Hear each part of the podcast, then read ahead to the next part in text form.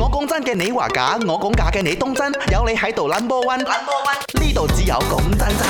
今日 set 咗呢個講真真嘅題目呢，後來我覺得自己有啲無聊，或者我比較冇共鳴感啦。我冇試過大起大落，好似而家好多聽眾呢，女聽眾講啊，男朋友細佢十歲啊、十二歲啊咁樣，其實好閒啊。其實好多人都有係咁啊問係啊，你你係一個處於一個生活嘅狀態啊嘛，嗯你唔係俾一個年紀框死嚟噶嘛。冇但錯係對我嚟講，我未試過啲大起大落咧，所以有少少蝕。我都未試過，係啊，咁樣走埋音添啊係啊，我都就未係試過，真係我我覺得我嗯啊，我試兩年四年咯相差，呃我試過誒嗯未成事啦，但係相處得好好嘅。細個我好多年嘅男仔都試過，但係後來唔唔係因為年紀嘅關係，絕對唔係，就係、因為個性嘅關係嘅啫。所以講真真，今日收到好多 WhatsApp 啊，咁啊好多人原來都好有興趣傾下你同埋另外一半之間相差幾多歲嘅？我的老婆大我三岁，嗯，然后没有讲动不动龄的啦，就每个人都会老的嘛，对对呀不对？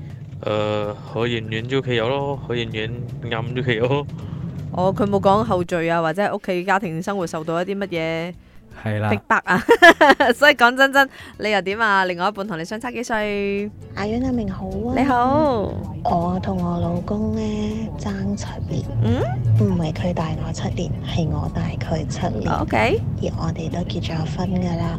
但係我哋嘅樣咧睇唔出我哋爭咁遠嘅。所以咧呢個話題唔講由自可，一講你就睇到其實都好多。你話而家唔係啲偶像劇框住你咧，其實都好多噶嘛。誒、呃女仔大過男仔好多年，但係都係可以幸福生活㗎。唔好同你講啊，作為一個女仔，你要揾大過你嘅男仔，然之後咧俾嗰種呵護啦，然之後俾嗰種愛你啦，咁就幸福㗎嘛。 Yes 有幾多佢就算冇年紀嘅差距，相處唔融洽咁啊，一樣拜拜嘅啫。年紀係另外一個問題啊，高度都唔需要介意，我覺得。